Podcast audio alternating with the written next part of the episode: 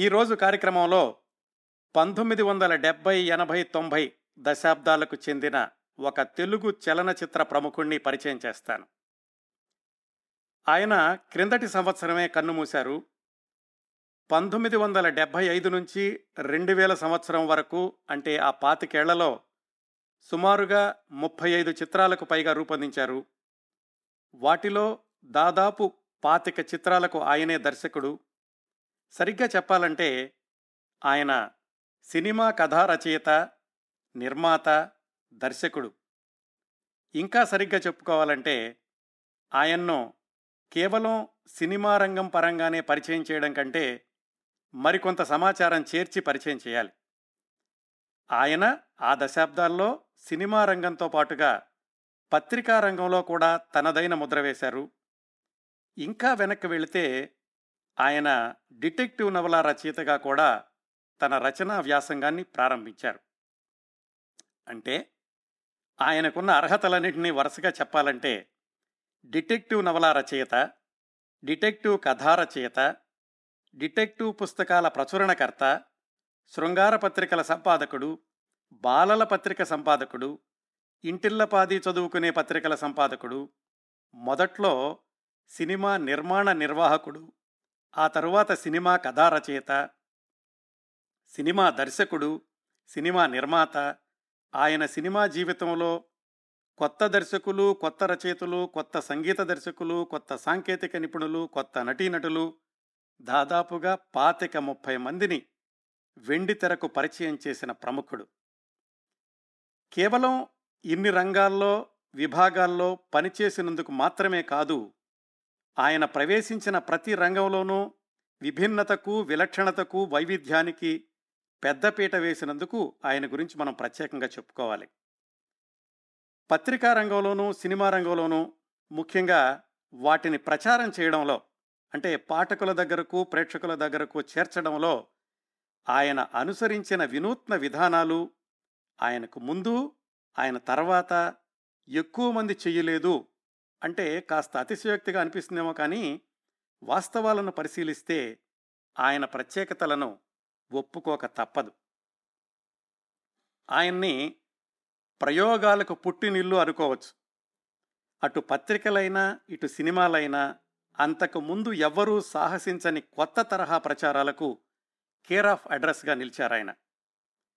ఆయనే గుత్తా బాపినీడు చౌదరి గారు అందరికీ తెలిసిన పేరు విజయ బాపినీడు ఆయన పేరే ఒక వినూత్నత.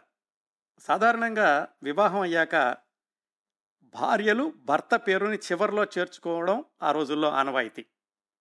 కానీ బాపినీడు గారు వివాహం అయ్యాక భార్య పేరును తన పేరు ముందుకు చేర్చుకుని పత్రికా రంగంలోనూ సినిమా రంగంలోనూ కూడా విజయ బాపినీడుగానే కొనసాగారు. విజయ బాపినీడు అన్న పేరు వినగానే కొంతమందికి రమణి రాధిక పత్రికలు గుర్తుకు రావచ్చు. కొంతమందికి బొమ్మరిల్లు పత్రిక గుర్తుకు రావచ్చు. కొంతమందికి విజయ నీలిమ పత్రికలు గుర్తుకు రావచ్చు. కొంతమందికి Khaidi number seven eight six gang leader సినిమాలు గుర్తుకు రావచ్చు. విజయబాపినేడు గారు ఎక్కడుంటే అక్కడ ఒక వెరైటీ ఒక నావెల్టీ ఒక సర్ప్రైజ్ ఒక అట్రాక్షన్ అన్నట్లుగా ఉండేది ఆ దశాబ్దాల్లో. ఆయన రాసిన నవలలు కానీ తీసిన సినిమా పేర్లు కానీ అన్నీ కూడా వైవిధ్యంగా ఉండేవి విజయబాపినీడు గారు పాతికేళ్ళ వయసులో రాసిన మొట్టమొదటి డిటెక్టివ్ నవల పేరే చీర విడిచిన వీరవనిత ఇంకా తర్వాత రాసినటువంటి కొన్ని పేర్లు చెప్పుకోవాలంటే రావు గారి చావు రాకాసి రసిక రాకాసి ఇలా ఉండేవి సినిమాల విషయానికి వస్తే నిర్మాత దర్శకుడు అనే కంటే విజయబాపినుడి గారిని సినిమా డిజైనర్ అనడం సరేమో అనిపిస్తుంది. సినిమా కథ ఎంపిక చేసిన దగ్గర నుంచి అన్ని కార్యక్రమాలు పూర్తయి ప్రేక్షకుడికి చేరే వరకు ప్రతి దశలోనూ ఆయన అతి జాగ్రత్తగా ప్రాజెక్టుని డిజైన్ చేసేవాళ్ళు. ఆయన నిర్మాణ సారథ్యం వహించినటువంటి మొట్టమొదటి సినిమా పేరు కూడా అంత వినూత్నంగా ఉంటుంది. యవ్వనం కాటేసింది.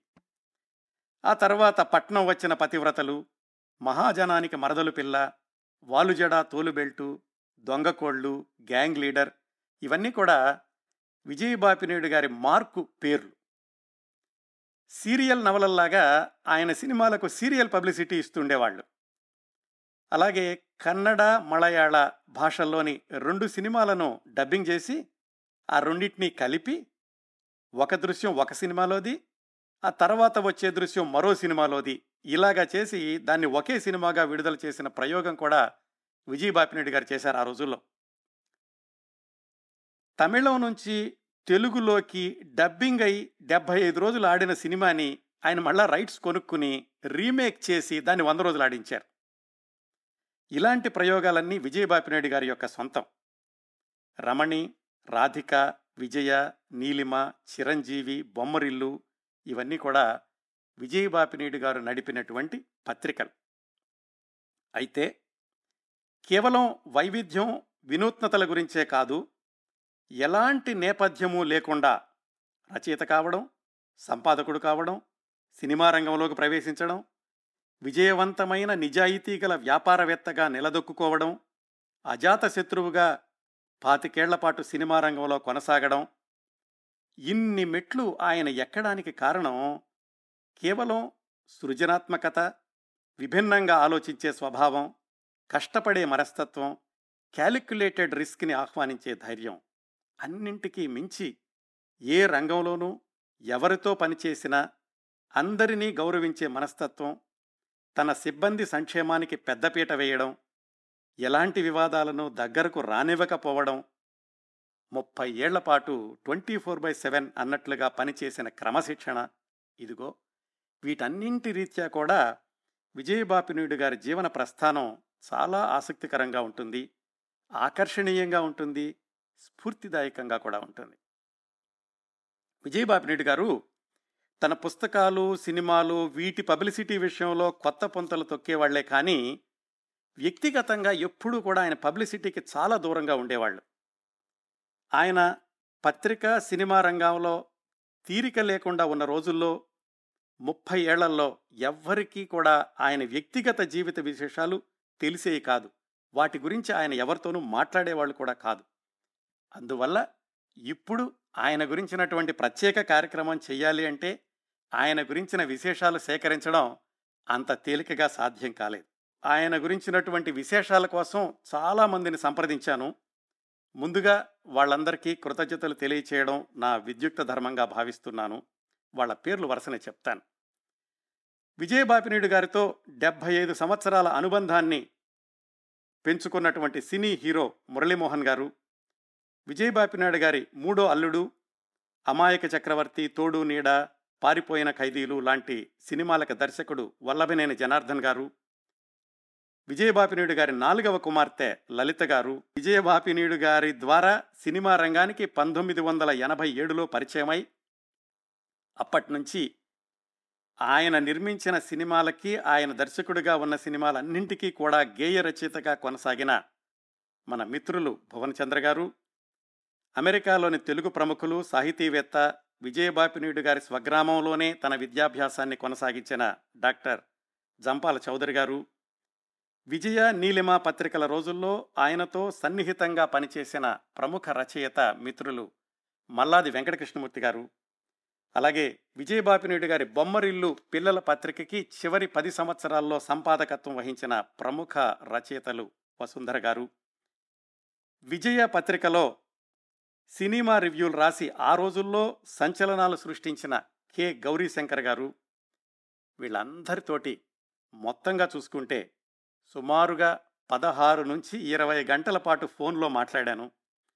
అందరూ కూడా చాలా అరుదైన సమాచారాన్ని అందించారు. వాళ్ళందరికీ మరొక్కసారి హృదయపూర్వకంగా కృతజ్ఞతలు తెలియచేస్తున్నాను. ఇంకో విశేషం ఏంటంటే దాదాపుగా పన్నెండు సంవత్సరాల క్రిందట రెండు వేల ఎనిమిదిలో కౌముది మాసపత్రిక కోసమని విజయబాపిరెడ్డి గారిని నేను స్వయంగా ఇంటర్వ్యూ చేసి రెండు గంటల సేపు ఫోన్లో మాట్లాడాను. ఆ విశేషాలన్నింటినీ కూడా వీటితో చేర్చి మొత్తం మీద విజయబాపిరెడ్డి గారి గురించిన ఈ సాధికారికమైన కార్యక్రమాన్ని మీ ముందుకి తీసుకొస్తున్నాను. విజయబాపినీయుడు గారి బాల్యం గురించి తెలుసుకోవడానికి మనం పశ్చిమ గోదావరి జిల్లా ఏలూరు దగ్గరలో ఉన్న చాటపర్రు అనే ఊరు వెళ్ళాలి. చాటపర్రుకి తెలుగు సినిమా రంగానికి చాలా దగ్గర సంబంధం ఉంది.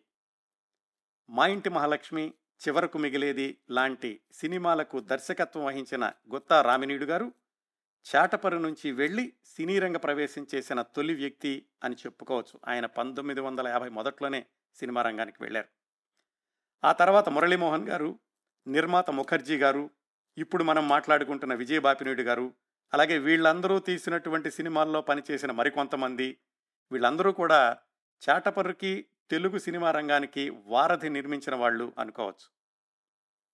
ప్రస్తుతం ఏడెనిమిది వేలు జనాభా ఉన్న చాటపర్రు మనం మాట్లాడుకుంటున్న పంతొమ్మిది వందల ముప్పై ప్రాంతాలకు చాలా చిన్న గ్రామం అయి ఉండాలి. కాకపోతే ఏలూరుకి దగ్గరగా ఉంది కాబట్టి పట్టణ ఛాయలున్న పల్లెటూరు లాగా ఉండేది ఆ రోజుల నుంచి కూడా ఆ చాటపర్రు ప్రజల యొక్క జీవన శైలి. ఆ ఊళ్ళోని దంపతులు గుత్త సీతారామస్వామి గారు లీలావతి గారు. సీతారామస్వామి గారు ఒకటి రెండు తరగతుల మించి చదువుకోలేదు. రెండు మూడు ఎకరాల వ్యవసాయం ఉన్న చాలా చిన్నపాటి వ్యవసాయ కుటుంబం వాళ్ళది. వాళ్ళకి ఇద్దరు పిల్లలు. మొదటి సంతానం అమ్మాయి. పేరు ప్రభావతి. తరువాత అబ్బాయి ఆ అబ్బాయే ఈనాటి మన కథానాయకుడు గుత్త బాపినీడు చౌదరి గారు. పంతొమ్మిది వందల ముప్పై ఆరు సెప్టెంబర్ ఇరవై రెండున జన్మించారు.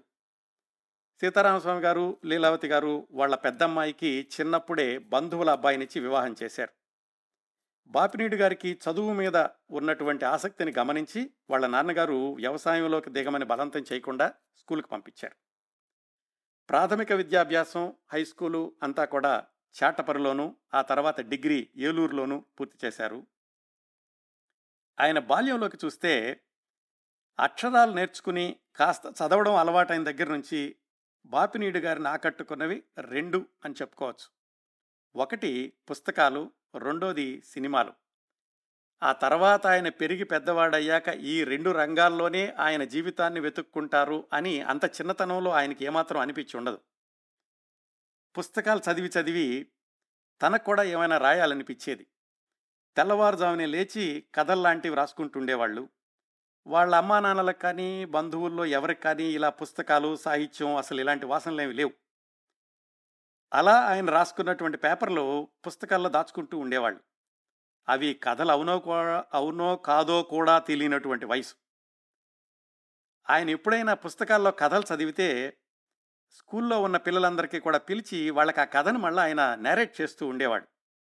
వాళ్ళకి అవి బాగా నచ్చాయి. రే బాపినుడి కథ చెబుతున్నాడు రండి అని అందరూ కూడా ఆయన చుట్టూతా చేరుతూ ఉండేవాళ్ళు హై స్కూల్లో చేరిన రోజుల్లోనే. బాపినీడు గారికి చిన్నప్పటి నుంచి ఉన్న రెండో అభిరుచి సినిమాలు. ఏలూరు వెళ్ళి సినిమాలు చూసి వచ్చినప్పుడల్లా ఆ రత్రంతా కూర్చుని ఆ సినిమాలోని సీన్లన్నీ మళ్ళీ తిరగరాసుకునేవాడు ఆయన. అలా రాసే క్రమంలో ఎక్కడ నచ్చలేదో ఎందుకు నచ్చలేదో ఎలా మారిస్తే బాగుండునో కూడా నోట్స్ రాసుకుంటూ ఉండేవాడు. ఈ విషయాలన్నీ ఆయనే నాకు స్వయంగా చెప్పారు రెండు వేల ఎనిమిదిలో ఇంటర్వ్యూ చేసినప్పుడు. ఇంట్లో వాళ్ళకి ఇవేమీ తెలీదు ఏదో చదువుకుంటున్నాడులే అనుకున్నారు వాళ్ళకు కూడా చదువు గురించి పెద్ద అవగాహన లేదు కాబట్టి. ఆయన హై స్కూల్ రోజుల్లోనే ఆయనకు కజిన్ వరుస అయ్యేటటువంటి గుత్తా రామినీడు గారు మద్రాసు సినీ రంగానికి వెళ్ళిపోయారు. కాకపోతే వాళ్ళిద్దరికీ వయసులో చాలా వ్యత్యాసం ఉండడం ఉండడం వల్ల రామినీడు గారు సినిమా రంగానికి వెళ్ళినటువంటి ఆ సంఘటన బాపినీడు గారి మీద పెద్దగా ఏమీ ప్రభావం చూపించలేదు. విజయ్ బాపినీడు గారు అప్పట్లో ఇంకా ఆయన పేరు బాపినీడు చౌదరే. ఆయన హై స్కూల్లో చదువుకునేటప్పుడు ఆయనకి మూడు నాలుగు సంవత్సరాల జూనియర్ ఒక కుర్రాడు ఉండేవాడు. అతని పేరు మాగంటి రాజబాబు. తర్వాత రోజుల్లో ఆయనే హీరో మురళీమోహన్ గారు. బాపినీడు గారు ఆ హై స్కూల్ రోజుల్లోనే చేసినటువంటి ఒక వినూత్న ప్రయోగం గురించి మురళీమోహన్ గారు ఇలా చెప్పారు. ఈ కార్యక్రమం కోసం ప్రత్యేకంగా ఆయన చెప్పినటువంటి విశేషాలు ఫోన్ రికార్డింగ్ మీకోసం వినిపిస్తాను ఇప్పుడు. ఆయన మాకంటే కొంచెం ఒక three years two years senior ఆయన నాకంటే మేము హై స్కూల్లో అందరు చదివేటప్పుడు మేము ఏదో థర్డ్ ఫామ్ వాళ్ళు fifth form fourth form fifth form అట్లా చదువుతూ ఉండేవారు. చిన్నప్పటి నుంచే బాగా ఎర్లీ స్టేజ్ నుంచే ఆయనకు ఒక రచన అనేది ఒక హాబీ. ఆ రోజుల్లో ఆంధ్రపత్రిక ఇట్లాంటి వీక్లీస్ వచ్చేవి తప్ప ఇక వేరే మంత్లీస్ కూడా చాలా తక్కువ ఉంది. ఆ రోజుల్లోనే ఆయన ఏం చేసేవాడంటే దీపిక అని ఒక మ్యాగజైన్ రైట్ రిటర్న్ మ్యాగజైన్ అన్నమాట. చేత్తో రాసేసి ఆయన బాగా అక్షరాలు అద్భుతంగా ఉంటాయి ఆయన చాలా గుండ్రగా చాలా బాగుంటాయి. ఉమ్, ఆ ఇండియన్ ఇంక్ అని వచ్చేది దూరపడి ఆ రోజుల్లో ఆ ఇండియన్ ఇంక్తో ఆ కలం అందులో ముంచి రాస్తూ మ్యాగజైన్ తయారు చేసేవాడు. దానికి మా ఊళ్ళో డ్రాయింగ్ మాస్టర్ గారు ఒక ఆయన ఉన్నారు. ఆయన మీద బొమ్మను లోపల బొమ్మలు అయింది ఆయన వేసేవాడు. నెలకు ఒక పత్రిక ఒకటే పత్రిక అది. ఊరు లైబ్రరీలో పెట్టేవాడు దాన్ని. ఆ లైబ్రరీలో పెట్టిన దాన్ని పోటీలు పడి ఎవరి కాడమే మేము చదవాలి మేము చదవాలి అందులో కథలు ఈ రాసిన కథలన్నీ ఉంటాయి. ఈ కథలు కానీ రివ్యూస్ కానీ ఇట్లాంటివన్నీ ఆయన రాసేవాడు. ఉమ్, బొమ్మలన్నీ మా డ్రాయింగ్ మాస్టర్ గారు వేసేవారు. అట్లా ఎవ్రీ మంత్ ఒక మ్యాగజైన్ మంత్లీ మ్యాగజైన్ మాట్లాడి అది. అది మా ఊర్లో బాగా పాపులర్. అందరూ కూడా మేము యంగ్స్టర్స్ కాకుండా పెద్దాళ్ళు కూడా అవకాశం ఉన్నప్పుడల్లా ఆడు కూడా కూర్చొని చదువుకుంటా ఉండేవారు అది హై స్కూల్లో ఉండగా హై స్కూల్లో ఉండగా. సో అప్పటి నుంచి ఆయనకి ఆ రచన వ్యాసంగం మీద ఒక ఇంట్రెస్ట్. ఆయన రాబోయే రోజుల్లో ఏదో డెఫినెట్గా ఆయన రచనా వ్యాసంగంలో బాగా పైకి వస్తాడు అనే ఆలోచన అందరికీ వచ్చింది అప్పట్లో. మళ్ళీ ఇంటర్మీడియట్ మేము మాది లాస్ట్ బ్యాచ్ అండి. ఉమ్, మేము ఇంటర్మీడియట్ చదివేటప్పుడు ఆయన బిఏ బికమ్ బిఏ చదివేవాడు ఆయన. విజయబాబు రెడ్డి గారు. ఆయన నేను ముఖర్జీ గారు అని ఇంకో ఫ్రెండ్ ముగ్గురు కలిసి ఒకే రూమ్లో నెల్లూరులో ఉండేవాళ్ళం మేము. కాలేజీకి దగ్గరలో ఒక రూమ్ తీసుకొని అక్కడ ఉండేవాళ్ళం. మా ఊరు చేతపుర కూడా ఏలూరుకి బాగా దగ్గర అవడం మూలంగా రోజు భోజనం ఇంటి దగ్గర నుంచి క్యారేజీలు వచ్చాయి బాబు గారికి. సాయంత్రం పూట ఏదో బయట టిఫిన్ చేసేవాళ్ళం. అట్లా బాగా క్లోజ్గా ఉండేవాళ్ళం. ఆ విధంగా బాపినేడు గారు ఏలూరులో బిఏ మ్యాథమెటిక్స్ డిగ్రీ పూర్తి చేశారు. వెంటనే ఆయనకి జిల్లా పరిషత్ ఆఫీసులో గుమస్తాగా ఉద్యోగం వచ్చింది. నిజానికి జిల్లా పరిషత్ ఆఫీసులో క్లర్క్గా చేయడానికి అంత బిఏ మ్యాథమెటిక్స్ అంత డిగ్రీ అవసరం లేదు. ఇది బహుశా పంతొమ్మిది వందల యాభై ఏడు యాభై ఎనిమిది ప్రాంతాలు అయి ఉంటుంది. ఒక ఏడెనిమిది నెలలు ఆ ఉద్యోగంలో కొనసాగాక డిప్యూటీ పంచాయత్ ఆఫీసర్ అనో డిస్ట్రిక్ట్ పంచాయత్ ఆఫీసర్ అనో ఒక పోస్టుకి ప్రకటన వస్తే అప్లై చేసి దానికి సంబంధించిన పరీక్షలు రాసి పాస్ అయ్యారు బాపిరెడ్డి గారు. ఫైనల్ ఇంటర్వ్యూకి ఒక పదిహేను ఇరవై మందిని పిలిస్తే దాంట్లో ఒకళ్ళు మన బాపిరెడ్డి గారు. అప్పటికి జిల్లా బోర్డు ప్రెసిడెంట్గా ఉన్న పెద్ద ఆయన పేరు మాగంటి సీతారామదాసు. ఆ సీతారామదాస్ గారి అబ్బాయే మాగంటి రవీంద్రనాథ్ చౌదరి. చిన్నప్పటి నుంచి బాపినీడు గారికి మిత్రుడు. ఆ తర్వాత దశాబ్దాల్లో విజయబాపినీడు గారి సినిమాలకు నిర్మాత కూడా. స్నేహితుడి తండ్రి జిల్లా బోర్డు ప్రెసిడెంట్ అవ్వడం బాపినీడు గారికి నెగిటివ్ అయింది ఒక విధంగా. ఆయనంటే అసూయపడే వాళ్ళెవరో పై అధికారులకి ఆకాశరామన్ ఉత్తరం రాశారు. సీతారామస్వామి గారిది బాపినీడు గారిది ఒకటే కులం. అందుకే ఈయన బిఏ పాస్ అయి సంవత్సరమైనా కాకుండానే ఈ పోస్టుకి ఆయన ఇంటర్వ్యూకి పిలుస్తున్నారు అని. అయితే ఇంటర్వ్యూ చేసే అధికారి పేరు మహమ్మద్ అలీ చౌదరి. ఆయన ఏమన్నారంటే నా పేరులో కూడా చౌదరి ఉంది కానీ నేను మహమ్మదీయుణ్ణి అలాంటి ఉత్తరాలు నేను లెక్క చేయను. నీలో సామర్థ్యం ఉంటే నువ్వు సెలెక్ట్ అవుతావు లేకపోతే లేదు నేను ఇంటర్వ్యూకి పిలుస్తున్నాను అని చెప్పి బాపినీడు గారిని ఇంటర్వ్యూకి పిలిచారు. ఆ ఇంటర్వ్యూలో బాగా సమాధానాలు చెప్పడంతో ఉన్న రెండు పోస్టుల్లో ఒకదానికి ఎంపికయ్యారు బాపిరెడ్డి గారు. ఆ విధంగా డిగ్రీ పాస్ అయినటువంటి సంవత్సరం లోపే పంచాయతీ క్లర్క్ నుంచి డిప్యూటీ పంచాయతీ ఆఫీసర్ స్థాయికి వెళ్ళారు ఆయన. ఆ ఉద్యోగంలో మొట్టమొదటి పోస్టింగు విశాఖపట్నం జిల్లాలో వడ్డాది అనే ఊళ్ళో వచ్చింది. అక్కడ ఒక సంవత్సరం పాటు పనిచేశారు. ఆ తర్వాత తమ స్వగ్రామం అయినటువంటి ఏలూరుకి దగ్గరలోనే భీమడోలు అనే ఊరికి ట్రాన్స్ఫర్ చేయించుకున్నారు. అప్పటికి పంతొమ్మిది వందల అరవయో సంవత్సరం వచ్చింది. అంటే బాపినేడు గారి వయసు ఇరవై నాలుగు సంవత్సరాలు. సొంత ఊరికి దగ్గరగా వచ్చినటువంటి కొద్ది నెలలకే వాళ్ళ అమ్మగారు లీలావతి గారు డయాబెటస్ వల్ల కలిగిన అనారోగ్యంతో మరణించారు. కొంతమంది నమ్మకం ఏమిటంటే ఇలా తల్లిదండ్రుల్లో ఎవరైనా చనిపోతే ఏడాదిలోగా పిల్లలకు పెళ్ళి చేస్తే మంచిది అని. బహుశా అందువల్లనేమో పంతొమ్మిది వందల అరవై ఒకటి ఏప్రిల్ ఇరవై ఐదున ఆయన కంటే ఎనిమిది సంవత్సరాలు చిన్నవారైన విజయ్ గారితోటి బాపినీడి గారి వివాహం జరిగింది. విజయ్ గారిది ఏలూరుకు చెందిన ఎగువ మధ్యతరగతి కుటుంబం. ఆ విధంగా కొత్త దంపతులు భీమడోలులో కాపురం ప్రారంభించారు. సుమారుగా ఆ రోజుల్లోనే బాపినీడు గారికి రచనా వ్యాసంగం మీద ఎక్కువ సమయం కేటాయించడానికి అవకాశం దొరికింది. ఉద్యోగంలో మరీ ఎక్కువ ఒత్తిడి ఉండేది కాదు. చిన్నప్పటి నుంచి ఉంది కదా ఏదో ఒకటి రాయడం అనేది ఆ హాబీని కాస్త సీరియస్గా తీసుకున్నారు. ఏదో కథ చదివి ఒకసారి దాన్ని ఇలా రాస్తే బాగుంటుంది అనే ఆలోచనతోటి తిరగ రాశారు. తెలిసిన మిత్రులు కొంతమందికి ఆ ఒరిజినల్ కథని ఈయన రాసిన కథని పంపించారు. వాళ్ళు చదివి నువ్వు రాసిన కథే బాగుంది దానికంటేను అన్నారు. ఆ ఉత్సాహంతో ఆయన చకచక కథలు రాసేసి ఆంధ్రప్రభ ఆంధ్రపత్రికలకు పంపించారు. ఆయన ఎంత వేగంగా కథలు పంపించారో అంత వేగంగానే అవి వెనక్కి వచ్చేసినాయి ఏమవుతోంది? ఎందుకు వెనక్కి వస్తున్నాయి అని ఆయన ఆలోచించుకునే క్రమంలో బాపినీడు గారి దృష్టి ఇంకో రకం పుస్తకాల వైపుకు మళ్ళింది. ఆ మలుపు ఆయన జీవితానికి మరపురాని మలుపు అవుతుందని ఆయన అప్పట్లో అస్సలు అనుకోలేదు. అదేంటంటే ఆ రోజుల్లో పాకెట్ సైజులో విడుదలయ్యే డిటెక్టివ్ నవలలకి విపరీతమైనటువంటి గిరాకీ ఉండేది. టెంపోరావు విశ్వమోహన్ శ్రీ భగవాన్ కొమ్మూరి సాంబశివరావు కనకమేడల ఇలాంటి డిటెక్టివ్ నవల రచయితలు ఆ రంగంలో స్టార్స్ ఆ రోజుల్లో. అవన్నీ ఎక్కువగా మద్రాసు నుంచే పబ్లిష్ అవుతూ ఉండేవి వాటికి ఎంత గిరాకీ ఉండేదంటే కొన్ని కొన్ని నవలలు సీరియల్గా అంటే వారానికి ఒకటో లేకపోతే నెలకొకటో విడుదల చేస్తూ ఉండేవాళ్ళు. ఆ పుస్తకాలు చదివే వాళ్ళందరూ కూడా తర్వాత భాగాల కోసమని బడ్డీ కొట్ల దగ్గరికి వెళ్ళి తర్వాత భాగం ఎప్పుడు వస్తుంది తర్వాత భాగం ఎప్పుడు వస్తుంది అని అడుగుతుండేవాళ్ళు ఈ క్రేజ్ అంతా బాపినీడు గారిని ఆలోచింపచేసింది. తను రాసిన కథలు పత్రికలు ఎలాగో ప్రచురించడం లేదు. డిటెక్టివ్ నవల ప్రయత్నిస్తే ఎలా ఉంటుంది అని ఆలోచించి అప్పుడు చదివినటువంటి ఒక ఆంగ్ల నవల ప్రభావంతో మూడు రోజుల్లో తన మొట్టమొదటి డిటెక్టివ్ నవల పూర్తి చేసేశారు బాపినీడి గారు. ఆయన సృజనాత్మకత ఆలోచనల్లో కొత్తదనం ఎలా ఉండేది అనడానికి ఆయన మొట్టమొదటి నవలకు పెట్టిన పేరే ఉదాహరణ. ఆ నవల పేరే ముందులో చెప్పినట్టుగా చీర విడిచిన వీర వనిత. పేరులో ఏదో కొంచెం ఆశ్లీలత ధ్వనిస్తుంది కానీ కథ ఏమిటంటే అందులో ఉండేటటువంటి స్త్రీ పాత్ర ఉన్నట్టుండి మాయమైపోతూ ఉంటుంది. ఆ నవల రాయడం పూర్తి కాగానే ఆయన చేసిన పని మద్రాసు పబ్లిషర్స్కి పోస్ట్లో పంపించారు. వాళ్ళు వెంటనే దాన్ని ప్రచురించడం మార్కెట్లోకి విడుదల చేయడం అది సూపర్ హిట్ అవ్వడం ఇంకా బాపిరెడ్డి గారి కలం ఆగలేదు. ఒకవైపు ఉద్యోగం చేస్తూనే దాదాపు నెలకి ఒక నవల అన్నట్లుగా ఆ తర్వాత ఆరేడు సంవత్సరాల్లో అరవై డెబ్భై వరకు డిటెక్టివ్ నవలలు రాశారు. అపరాధ పరిశోధన అని డిటెక్టివ్ కథల పుస్తకం ఒకటి వచ్చేది. దాంట్లో కూడా డిటెక్టివ్ కథలు రాస్తూ ఉండేవాళ్ళు ఆయన.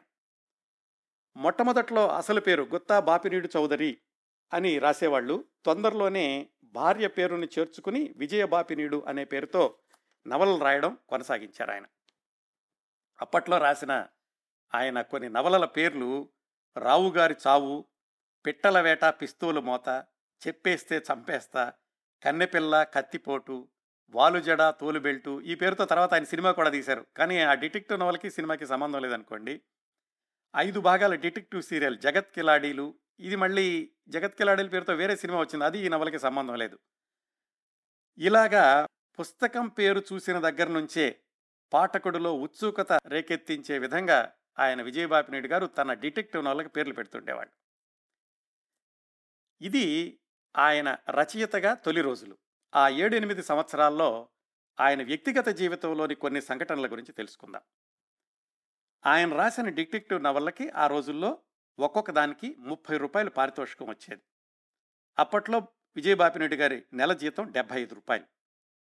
అంత తక్కువ జీతంలో కుటుంబాన్ని పోషించడం కాస్త ఇబ్బందిగానే ఉండేది. దానికి తోడు ఆయనకి పెళ్ళైన ఆరేడు సంవత్సరాల్లోనే నలుగురు ఆడపిల్లల జననం. సంవత్సరం సంవత్సరానికి పెరుగుతున్నటువంటి కుటుంబ పోషణ ఖర్చులు. అమ్మగారు లేకపోవడంతో నాన్నగారి బాధ్యత కూడా బాపిరెడ్డి గారే తీసుకోవాల్సి వచ్చింది. ఆయన చేసేది అంటే తండ్రి చేసేది వ్యవసాయమే కానీ అది చాలా కొద్ది పొలంలో వచ్చేటటువంటి ఆదాయం అంతంత మాత్రంగా ఉండేది. అప్పుడు మొదలైంది విజయబాపిరెడ్డి గారిలో fighting spirit determination will power. పెరుగుతున్న కుటుంబానికి అన్ని వసతులు కల్పించాలి అంటే అదనపు ఆదాయం కావాలి. డిటెక్టివ్ నవల్ అయితే వాళ్ళు ఎప్పుడో పంపించినప్పుడు ఒక ముప్పై రూపాయలు పంపించేవాళ్ళు. అదేమి నెలవారీ వచ్చే జీతం లాంటిది కాదు. అప్పుడు ఆయన చేసినటువంటి ఇంకో పని ఏమిటంటే పేకాట ఆడడం. చిన్నతనం నుంచి కూడా బాపినీడు గారి సునిశ్చితమైన మేధస్సు విభిన్నంగా ఆలోచించే మనస్తత్వం. పేకాట్లో కూర్చుంటే ఎప్పుడూ ఆయనదే విన్నింగ్ హ్యాండ్. అలాగని ఎప్పుడూ పేకాట్లో ఉండేవాళ్ళు కాదు. నెలకి తనకు వచ్చే జీతం డెబ్బై ఐదు రూపాయలు. అదనంగా మరొక డెబ్బై ఐదు రూపాయలు సంపాదన రాగానే ప్యాకాట్లోంచి లేచి వచ్చేసేవాళ్ళు మళ్ళీ నెల వరకు అటువైపు వెళ్ళేవాళ్ళు కూడా కాదు. అంత నిగ్రహం క్యాలిక్యులేషన్ అప్పటి నుంచి అలవాటైంది బాపినీడి గారికి. ఈ విషయాలన్నీ కూడా పెద్దయ్యాక పిల్లలకి చెప్పారు. ఇలా కొనసాగుతూ ఉండగా ఆయన డిటెక్టివ్ నవలలకి పాఠకాదరణ విపరీతంగా పెరుగుతోంది. కానీ ఆ పుస్తకాలు పబ్లిష్ చేస్తున్నటువంటి ఎంవిఎస్ పబ్లికేషన్స్ వాళ్ళు ఆయనకి పారితోషికం మాత్రం ముప్పై రూపాయలు మించి పెంచలేదు. అందరికీ ఇంత ఇస్తున్నాం మీకు ఇంత ఇస్తాం అని చెప్పారు. బాపినీడు గారు ఏమిటంటే తనకున్నటువంటి ఆ ఆర్థిక అవసరాల దృష్ట్యా పారితోషికాన్ని యాభై రూపాయలకు పెంచండి అని అడిగారు. ఆ పబ్లికేషన్స్ వాళ్ళు ససేవరా కుదరదన్నారు. అప్పట్లో బాపినేడు గారి పుస్తకాలకే కాకుండా చాలా డిటెక్టివ్ పుస్తకాలకి కవర్ పేజీ డిజైన్లు కేత అనే ఆర్టిస్ట్ వేస్తుండేవాళ్ళు ఈ కేతా గారు అంటే కేతా సామమూర్తి గారు ఆయన గురించి మనం సినీ పబ్లిసిటీ ఆర్టిస్ట్ ఈశ్వర్ గారి గురించిన కార్యక్రమంలో మాట్లాడుకున్నాం. ఆ విధంగా కేతా గారికి బాపినేడు గారికి మంచి స్నేహం ఏర్పడింది. ఏది ఈయన పుస్తకాలకు ఆయన కవర్ పేజీలు వేస్తున్నారు కాబట్టి. కేతా గారికి ఎంవిఎస్ పబ్లికేషన్స్లో భాగస్వామ్యం కూడా ఉండేదనుకుంటాను ఆ రోజుల్లో. పారితోషికం గురించినటువంటి ఉత్తర ప్రత్యుత్తరాలు నడుస్తున్నప్పుడు కేతా గారు బాపినేటి గారికి ఉత్తరం రాశారు. మీరు కొన్ని రోజులు మద్రాసు రండి నేను మీకు విషయం చెప్తాను అని. బాపినేటి గారు అలాగే సెలవు పెట్టి కొన్ని నెలల కోసమని మద్రాసు వెళ్ళారు. అక్కడున్న రోజుల్లో ఆయన ఈ డిటెక్టివ్ నవలల పబ్లిషింగ్ రంగాన్ని బాగా అధ్యయనం చేశారు. అదే రోజుల్లో ఏదో భేదాభిప్రాయాల వల్ల కేతా గారు కూడా ఆ ఎంవిఎస్ పబ్లికేషన్స్ నుంచి బయటకు వద్దాం అనుకుంటున్నారు. సరే వాళ్ళు పుస్తకానికి యాభై రూపాయలు ఇవ్వనంటున్నారు. కానీ పుస్తకానికి యాభై రూపాయలు ఇచ్చి కూడా మనం లాభాలు తెచ్చుకోవచ్చు. ఆ విధంగా మనమే ఒక పబ్లిషింగ్ సంస్థను మొదలు పెడదాం. మొదట్లో లాభాలు తక్కువైనా కానీ తొందరలో నిలదొక్కుకోవచ్చు అనుకుని బాపినీటి గారు తన కలం పేరులోని మొదటి అక్షరాలు రెండూ కలిపి విభా పబ్లికేషన్స్ అనే సంస్థను ప్రారంభించారు. కేతా గారు కవర్ పేజీలు వేయడం అలాగే టెంపోరావు విశ్వప్రసాద్ అప్పట్లో చాలా పేరున్నటువంటి డిటెక్టివ్ నవల రచయితలు. వాళ్ళను కూడా మీ పుస్తకానికి యాభై రూపాయలు ఇస్తామని చెప్పి వాళ్ళ నవలలు కూడా తమకు వచ్చేలాగా చూసుకుని వాటితో పాటుగా విజయబాపిరెడ్డి గారి నవలలు కూడా కలిపి సొంతంగా పబ్లిష్ చేయడం ప్రారంభించారు. బాపిరెడ్డి గారికి తొందరలోనే ఆ బిజినెస్లో పట్టు దొరికింది. ఇదంతా కూడా ఆయన సెలవు పెట్టి చేస్తారు మద్రాసులో. సరే సెలవు అయిపోగానే వెనక్కి వచ్చేసి మళ్ళీ ఉద్యోగంలో చేరారు. మద్రాసులో కేతా గారు ఆ విభా పబ్లికేషన్స్ యొక్క వ్యవహారాలని చూస్తుండేవాళ్ళు. ఇదంతా పంతొమ్మిది వందల అరవై ఏడు అరవై ఎనిమిది ప్రాంతాలకు విజయ్ గారి పరిస్థితి. రచనా వ్యాసంగం వాసనలైనా లేని కుటుంబం నుంచి వచ్చి రచయిత అయ్యారు. వ్యాపార నేపథ్యం లేని వాతావరణంలో పెరిగి పబ్లిషింగ్ హౌస్ ప్రారంభించారు. చూడండి ఒకసారి అప్పట్లో ఉన్న ఆయన పరిస్థితి. మామూలుగా ఆలోచించే వాళ్ళైతే ఎలా చూస్తారు? సర్లే ఏదో వస్తోంది గవర్నమెంట్ ఉద్యోగం ఉంది ఆడపిల్లలను కూడా ఇక్కడే చదువుకుంటూ గడిపేద్దాం అనుకునే వాళ్ళు అని మధ్యతరగతి జీవితంతో రాజీపడి ఉండేవాళ్ళు. విజయబాపినీయుడు గారు కూడా అలాగే ఆలోచించి అలాగే రాజీపడి అక్కడే ఉండి ఉంటే ఈరోజు మనం ఆయన గురించి మాట్లాడుకునే అవసరమే ఉండేది కాదు. ఆర్టిస్ట్ ఆ కేతా గారు ఇచ్చినటువంటి భరోసా ధైర్యం మద్దతు వీటన్నిటితోటి ఆయన ఏమనుకున్నారంటే మద్రాసు వెళ్ళిపోదాం అక్కడే ఉండి ఈ పబ్లికేషన్స్ వ్యాపారాన్ని విస్తరిద్దాం అని ఆయన ప్రయాణాలు ప్రయాణ సన్నాహాలు చేయడం ప్రారంభించారు. ఆ విషయాన్ని భార్య విజయ్ గారితో చెప్పారు. ఆమె ఏమన్నారంటే మేము కూడా మీతో వచ్చేస్తాం కష్టమైన సుఖమైనా కానీ అందరం కలిసి పంచుకుందాం అన్నారు. అప్పటి వరకు విజయబాపినేడు గారు పొదుపు చేయగలిగినటువంటి రెండు వేల రూపాయలు ఉన్నాయి ఆయన దగ్గర కొత్త ఆయన మిత్రుడు మాగంటి రవీంద్రనాథ్ చౌదరి గారు అలాగే కొంత వాళ్ళ అక్కయ్య గారు సహాయం చేశారు. వాటితోటి ఒక ఆరు నెలలు గడపగలరు ఎవరు ఆరుగురు కుటుంబ సభ్యులు కలిపి. అప్పుడు ఆయన భార్యని ఏడు నుంచి రెండు సంవత్సరాల వయసున్న నలుగురు ఆడపిల్లల్ని వెంట పెట్టుకుని మద్రాసు బయలుదేరారు. ఎంత ధైర్యం కావాలో ఆలోచించుకోండి. అంత చిన్నపిల్లలు నలుగురు ఆడపిల్లలు గవర్నమెంట్ ఉద్యోగం మానేసి అక్కడికి వెళ్ళి భవిష్యత్తు ఎలా ఉంటుందో తెలియదు మద్రాసులో వ్యాపారం ఎలా వృద్ధి చెందుతుందో గ్యారంటీ లేదు. ఉన్నదల్లా బాపినీడు గారి మెదడులో పదును తగ్గని ఆలోచనలు పాఠకుణ్ణి కట్టిపడేసే రచనా శైలి గుండెల నిండా ఆత్మవిశ్వాసం పట్టుదల క్రమశిక్షణ స్వయం నియంత్రణ. వీటిని ఆయన పెట్టుబడిగా పెట్టి మద్రాసు జీవితాన్ని ఆయన వెతుక్కుందామని వెళ్ళారు.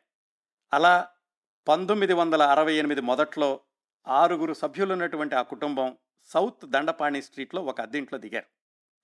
పెద్ద పెద్ద పెద్ద పిల్లలిద్దరిని స్కూల్లో చేర్పించారు. చిన్నపిల్లలకి ఇంకా స్కూల్కి వెళ్ళేటువంటి వయసు రాలేదు. ఆ ఆడపిల్లలకు కూడా ఆయన వాళ్ళ అమ్మగారి పేరు కలిసి వచ్చేలాగా లీలా లైలా లళిని లలిత అని పేర్లు పెట్టుకున్నారు. ఇంటి బాధ్యత అంతా భార్య విజయ్ గారు చూసుకుంటుండేవాళ్ళు. విజయ్ బాపినేటి గారు అప్పుడు కేతా గారితో కలిసి తర్వాత ఏం చేయాలి అనేటటువంటి చర్చల్లో ఉన్నారు. అప్పుడు వాళ్ళిద్దరూ కలిపి చేపట్టినటువంటి ప్రణాళిక రమణి అనే పేరుతోటి పెద్దలకు మాత్రమే తరహా పత్రికను ప్రారంభించారు. ఆ రమణి పత్రిక మొట్టమొదటి సంచిక పంతొమ్మిది వందల అరవై ఎనిమిది మే నెలలో మార్కెట్లోకి విడుదలైంది. మామూలు పత్రికలు నవలలు వీటితో పోలిస్తే డిటెక్టివ్ పుస్తకాలకి కాస్త చిన్న చూపు ఉండేది. వాటిని ఒక వర్గం పాఠకులు మాత్రమే చదువుతుండేవాళ్ళు డిటెక్టివ్ సాహిత్యం కంటే ఇంకాస్త పక్కకెళ్తే నిషిద్ధ వీధుల్లో సంచరించే ఈ పెద్దలకు మాత్రమే పత్రికలు అవి ప్రభుత్వం ప్రభుత్వం నుంచి అఫీషియల్గా వాళ్ళు డిక్లరేషన్ తీసుకుని చట్టబద్ధంగా నడుస్తున్నప్పటికీ కూడా బహిరంగంగా అలాంటి పత్రికలు ఎవరూ చదివేవాళ్ళు కాదు. అలాంటి స్థాయిలో కూడా అవి ఉండేవి కాదు. అలాంటి పత్రిక రమణిలో కూడా విజయబాపిరెడ్డి గారు తనదైనటువంటి వినూత్న ప్రయోగాలు చేశారు. ఖరీదైన గ్లాసీ రేపర్తో కవర్ పేజీ ముద్రించడం ఒక్కోసారి పుస్తకం ఒకవైపు నుంచి కానీ వెనక నుంచి చదివినా కానీ చదువుకోవడానికి వీలుగా ఉండేలాగా ముద్రించడం అలాగే పాఠకుల కోసమని క్విజులు బహుమతులు విదేశీ పుస్తకాల్లోని బొమ్మలు ఇందులో ప్రచురించడం ఇలాంటి వాటితోటి విజయబాపినేడు గారు గీతా గారు కూడా మొట్టమొదటి సంచిక నుంచే ఆ తరహా పత్రికల్లో ఆ తరహా పాఠకుల్లో సంచలనం కలిగించారు కొన్ని నెలల తర్వాత ఈ రమణి పత్రికతో పాటుగా రాధిక అని అలాంటిదే పెద్దలకు మాత్రమే పత్రికని మరొక దాన్ని దాన్ని కూడా ప్రారంభించారు. ఆ రోజుల్లో ఈ రెండు పత్రికల్లోనూ కూడా విజయబాపిరెడ్డి గారు చేసిన మరొక వినూత్న ప్రయోగం ఏమిటంటే శారద అనేటటువంటి ఒక పాత్రను సృష్టించి అది నిజమైన వ్యక్తే అని పాఠకులు నమ్మేలాగా ఆమె భర్త కె వెంకటేశ్వరరావు అని ఆమె కొంతకాలం వ్యభిచార గృహాల్లో ఉండి తర్వాత బయటకు వచ్చారని ఆమెను వాళ్ళు సంప్రదించి ఆమెతో సమాధానాలు ఇప్పిస్తామని ఆవిడ డైరీలు వ్రాయిస్తామని ఇలాగ ఒక చిన్న స్టోరీ లాంటిది ఆయన సృష్టించి శారద డైరీలు అని శారదతో సమాధానాలని ఇలాంటివి పెట్టేవాళ్ళు. ఇట్లాగా విజయబాపినేటి గారు పత్రికా రంగంలో చేసిన మొట్టమొదటి ప్రయోగమే కాసుల పంట పండించింది. ఎంతలాగా అంటే ఆయన మద్రాసు చేరినటువంటి రెండేళ్ళలోనే వడపల్లిలో సొంత ఇల్లు కట్టుకునేంతగా ఆయన సంపాదించగలిగారు ఆ పుస్తకాలతోటి. డబ్బులైతే వరదలాగా వచ్చి పడుతున్నాయి. కాకపోతే విజయబాపినీడు అన్న పేరు పది మందిలో పలకడానికే పాఠకులు సందేహిస్తూ ఉండేవాళ్ళు. రమణి అన్న పేరు ఎవరైనా పిల్లలకు పెట్టుకుందామంటే కూడా ఒకటి రెండు సార్లు ఆలోచిస్తూ ఉండేవాళ్ళు. ఒక విధంగా చెప్పాలంటే విజయబాపినీడు అనేది నిషిద్ధ పదం అయ్యింది ఆ సంవత్సరాల్లో. అట్లా మూడు సంవత్సరాలు ఆ పత్రిక రెండింటిని నడిపారు. పంతొమ్మిది వందల డెబ్భై ఒకటి మే నెల వచ్చింది. ఇంట్లో ఆడపిల్లలేమో పెరిగి పెద్దాళ్ళు అవుతున్నారు ఇంటికి వచ్చినటువంటి మిత్రుడు ఒక ఆయన అడిగారు బాపినీడు నువ్వు ఆ తరహా పత్రికల్లో విజయం సాధించావు. నీ పత్రిక వచ్చాక అలాంటి పత్రికలు చాలా మూతపడిపోయినాయి నీకు సంపాదన బాగానే వస్తోంది. అంతా బాగానే ఉందయ్యా. కానీ ఇంట్లో నలుగురు ఆడపిల్లలు పెరిగి పెద్దాళ్ళు అవుతున్నారు కొన్నాళ్ళ పోయాక ఎవరైనా వాళ్ళని మీ నాన్నగారు ఏం చేస్తారు? అని అడిగితే వాళ్ళు ఏమని సమాధానం చెప్పమంటావు? ఒకసారి ఆలోచించు అన్నాడు ఆయన ఒక్కోసారి ఏమవుతుందంటే కొన్ని విషయాలు మనకి తెలిసే ఉండొచ్చు కానీ ఎదటి వాళ్ళు చెప్తే వాటి తీవ్రత మనకి పూర్తిగా అర్థమవుతుంది. విజయబాపిరెడ్డి గారి విషయంలో కూడా సరిగ్గా అదే జరిగింది. అప్పుడు ఆయన నిర్ణయం తీసుకోవడానికి ఎక్కువ రోజులు పట్టలేదు. ఆ మర్నాడే రమణి రాధిక పత్రికల నిర్వహణ నుంచి పక్కకు తప్పుకున్నారు. ఆ తర్వాత వాటిని కేతా గారు వేరే వాళ్ళ నిర్వహణలో మరికొన్ని సంవత్సరాలు నడిపారనుకుంటాను. అది వేరే కథ అది మనకు అవసరం లేదు. విజయబాపిరెడ్డి గారి విషయానికి వస్తే ఏ పాఠకులైతే తన పేరు పలకడానికి భయపడేవారో ఆ పాఠకులతోనూ అంతకంటే ఇంకా చిన్నపిల్లలతో కూడా విజయబాపినీడు అంకుల్ అని పిలిపించుకుని విజయబాపినీడు ఇంటింటా పలికే పేరులాగా చేసుకున్నారు. ఆ తర్వాత కొద్ది నెలలకే. ఆ ప్రయోగమే బొమ్మరిల్లు అనే చిన్న పిల్లల మాసపత్రిక. నిజానికి ఆయన ఈ పాత పత్రికలు నడుస్తున్న రోజుల్లోనే ముద్దు పాప అనే పేరుతో ఒక పిల్లల పత్రిక ప్రారంభిద్దామని ప్రకటన కూడా ఇచ్చారు కానీ అప్పట్లో ఎందుకు అది సాధ్యపడలేదు? ఇదిగో ఆ పత్రికలో నుంచి ఆయన బయటకు తప్పుకున్నాక ఆయన ప్రారంభించింది ఈ బొమ్మరిల్లు చిన్నపిల్లల మాసపత్రిక. పంతొమ్మిది వందల డెబ్భై ఒకటి సెప్టెంబర్లో మొట్టమొదటి సంచిక విడుదలైంది. అప్పటికి మొదట వరుసలో ఉన్నటువంటి పిల్లల పత్రికలు చందమామ బాలమిత్ర. ఈ బొమ్మరిల్లు ప్రారంభించినటువంటి కొద్ది నెలలకే బాలమిత్రను దాటేసి చందమామకు పోటీగా నిలబడే స్థాయికి తీసుకొచ్చారు విజయబాపిరెడ్డి గారు. ఆ బొమ్మరిల్లు పత్రికలో కూడా ఏం చేశారంటే ప్రధాన పత్రికకు తోడుగా ఒక చిన్న పాకెట్ సైజులో అనుబంధాన్ని ఒక పురాణ కథో లేకపోతే ఒక జానపద కథో దాంతో ఇవ్వడం అలాగే బొమ్మరిల్లు పత్రికలో కూడా పిల్లల విజ్ఞానానికి సంబంధించిన అంశాలు కేవలం కాలక్షేపం కథలే కాకుండా మెదడుకు పదును పెట్టేటటువంటి క్విజులు ఇలాంటివన్నీ చేర్చడంతో అతి త్వరగా బొమ్మరిల్లు ఇంటింటి పత్రిక అయిపోయింది. అప్పట్లో చందమామ పత్రికలో దాసరి సుబ్రహ్మణ్యం గారని ఒక ఆయన పనిచేస్తుండేవాడు ఆయన పేరు కాకుండా చాలా సీరియల్స్ వచ్చాయి ఆయన రాసినవి చందమామలో. ఆయన విజయబాపిరెడ్డి గారికి చాలా మద్దతు ఇచ్చారు సహాయం చేశారు అని తర్వాత విజయబాపిరెడ్డి గారు చెప్పుకున్నారు. ఏం చేశారంటే ఆ దాసరి సుబ్రహ్మణ్యం గారు చందమామలో పనిచేస్తూనే బొమ్మరిల్లు పత్రికలో మృత్యులోయ శిథిల నగరం మంత్రాల దీవి గద్ధర్వ నగరం సర్పకన్య ఇలాంటి సీరియల్స్ సంవత్సరాల తరబడి కొనసాగేలాగా రాశారు. ఆ సీరియల్స్ అన్నీ కూడా బొమ్మరిల్లు సర్క్యులేషన్ పెరగడానికి నిలబడడానికి ఎంతో సహాయం చేశాయి. ఆ బొమ్మరిల్లు పత్రిక విజయం సాధించడం ప్రారంభించిన తొలి రోజుల నుంచే విజయబాపినేడు గారికి అది మానస పుత్రిక అయిపోయింది. ఆ పత్రికలోని ప్రతి కథ ప్రతి బొమ్మ ప్రతి పేజీ ఆయన స్వయంగా పర్యవేక్షించేవాడు ఆ తర్వాత ఆయన వేరే పత్రికలు సినిమాలతో బిజీ అయినప్పుడు కూడా బొమ్మరిల్లు పత్రికను ఆయన అతి దగ్గరగా చూసుకోవడం అనేది మానలేదు. ఎంతగా ఆ బొమ్మరిల్లు పత్రిక ఆయన గుండెల్లో కొలువయ్యి ఉండేదంటే ఆయన మద్రాసులో కట్టుకున్న ఇంటికి ఆ తర్వాత హైదరాబాదులో కట్టుకున్న ఇంటికి కూడా లోగోతో సహా బొమ్మరిల్లు అనే పేరు పెట్టుకున్నారు.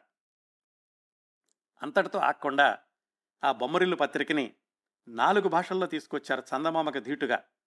హిందీలో గుడియా అని తమిళంలో బొమ్మై వీడు అని కన్నడలో బాంబే మనే అని మరాఠీలో గుల్మహార్ అని ఇతర భాషల్లో కూడా తీసుకొచ్చారు.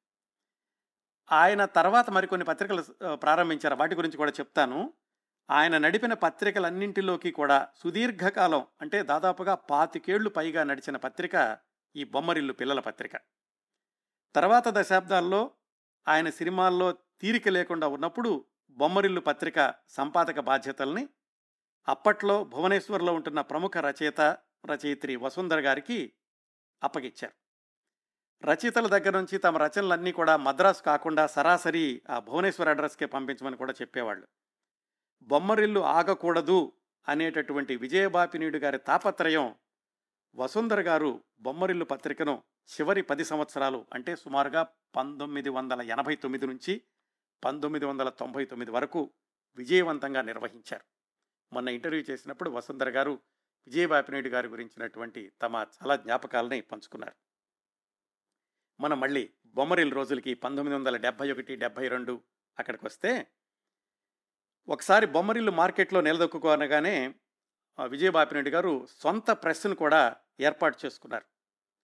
బొమ్మరిల్లు ప్రారంభమై విజయవంతంగా నడుస్తున్న నాలుగు సంవత్సరాలకి అంటే పంతొమ్మిది వందల డెబ్భై ఆరు జనవరిలో ఆయన విజయ అనే మరొక సకుటుంబ మాసపత్రికను ప్రారంభించారు.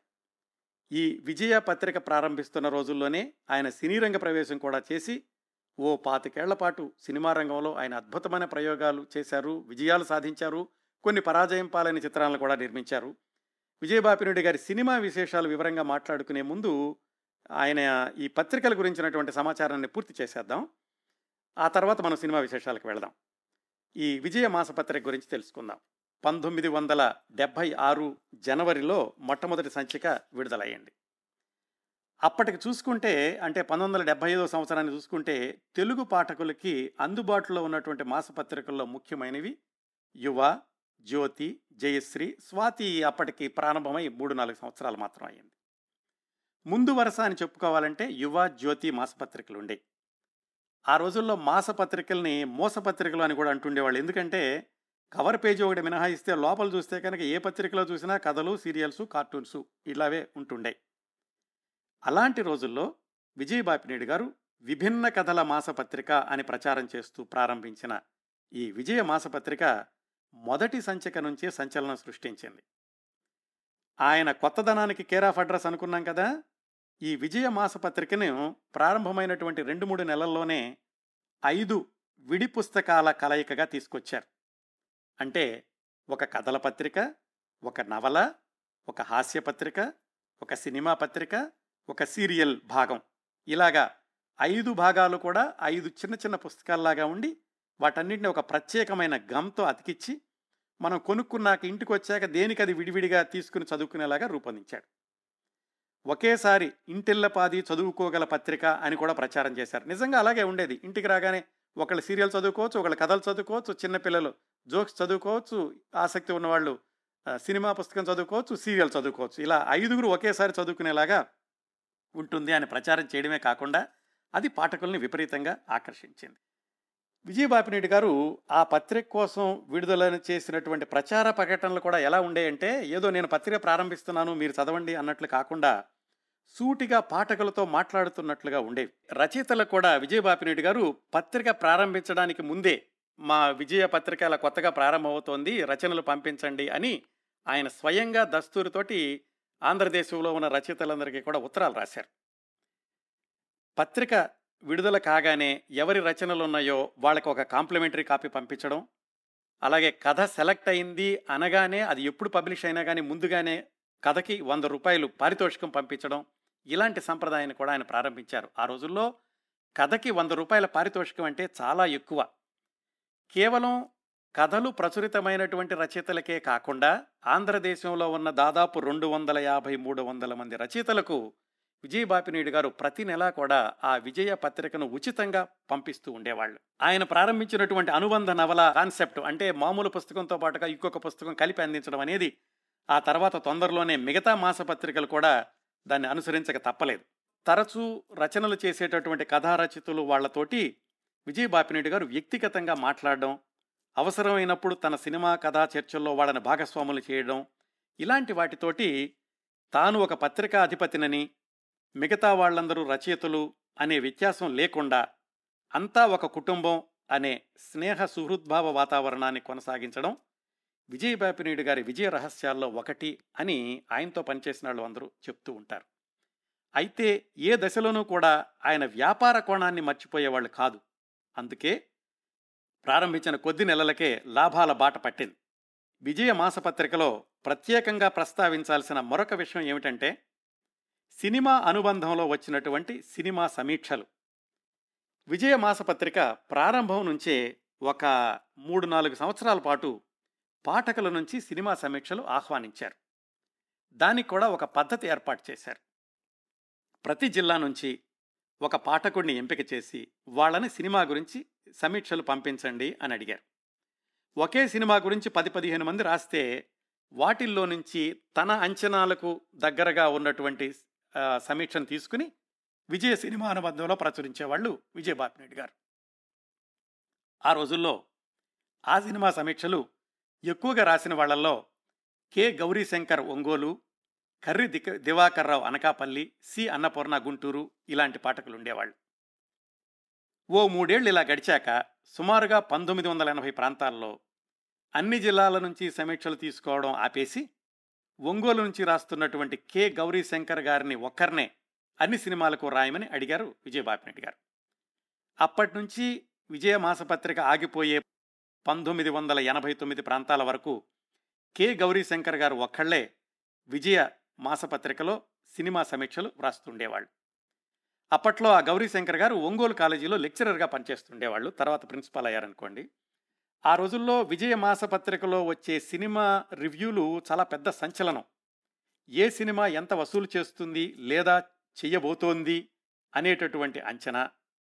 వాటిని బట్టి A one A two A three B one B two B three C one C two A one అంటే సూపర్ హిట్ సి టూ అంటే అటర్ ఫ్లాప్ ఇలాగా రేటింగ్స్ ఇస్తూ ఉండేవాళ్ళు. మాసపత్రిక కాబట్టి సినిమా విడుదలైన నెల తర్వాత ఆ సమీక్షలు పాఠకులకు చేరేవి.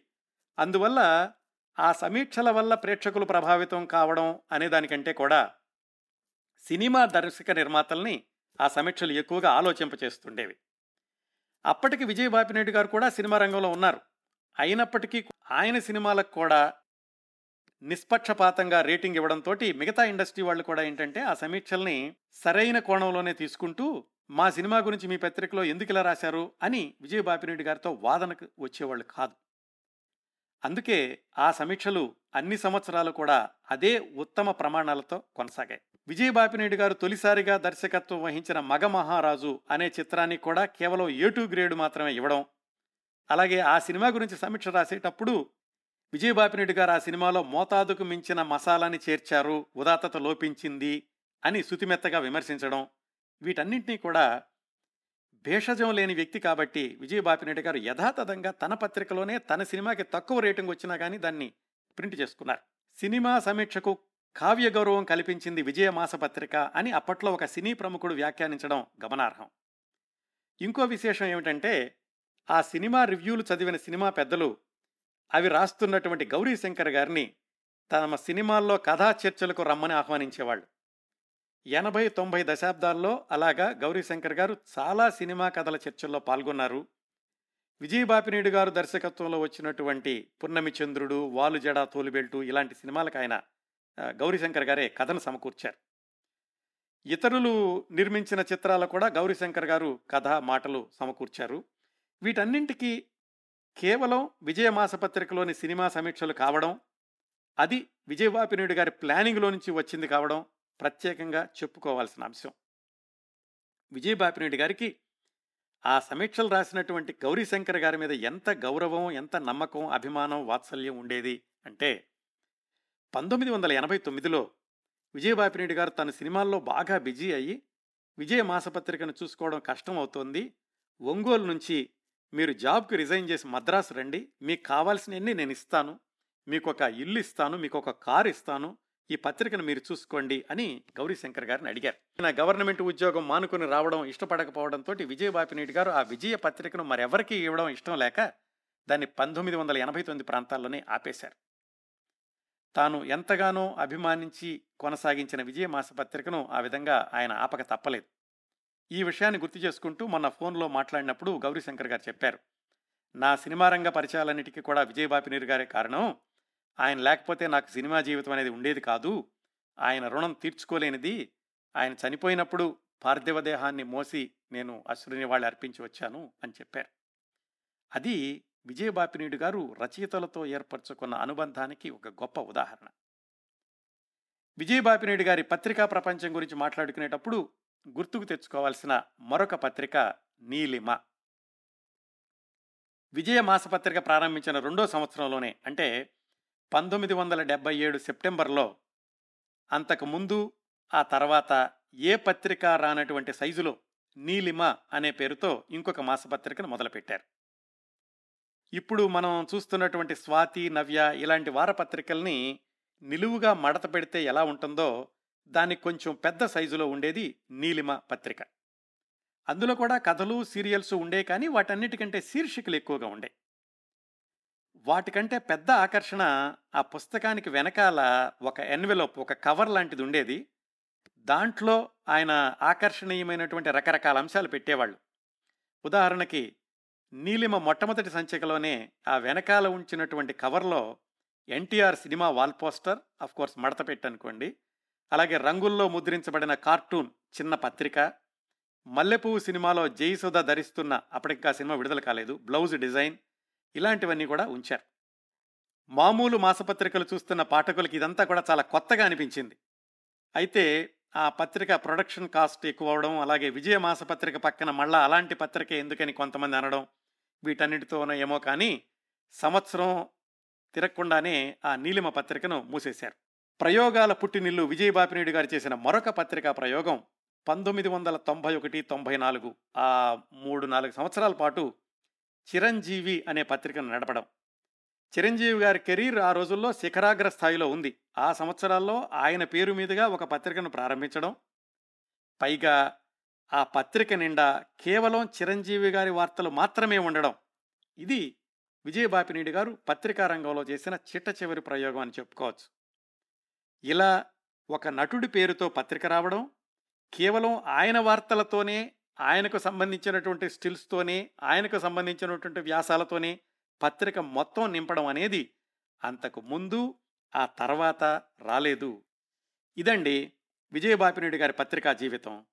రమణి రాధిక బొమ్మరిల్లు విజయ నీలిమ చిరంజీవి. ప్రతి పత్రిక కూడా విజయబాపినీడు గారి యొక్క వినూత్న మార్కెటింగ్ విధానాలకు అద్దం పట్టేది అని అప్పట్లోనే కాదు ఇప్పుడు ఆ పత్రికలను చూసినా కానీ మనకు అర్థమవుతుంది. విజయబాపినీడు గారి పత్రికా రంగ విశేషాలు ఇంతటితో ముగించి వచ్చే భాగం రెండో భాగంలో విజయబాపినీడు గారి జీవన రేఖల్లో ఆయన సినీ రంగ జీవితం గురించినటువంటి విశేషాలు మరికొన్ని వ్యక్తిగత జీవిత విశేషాలు తెలుసుకుందాం.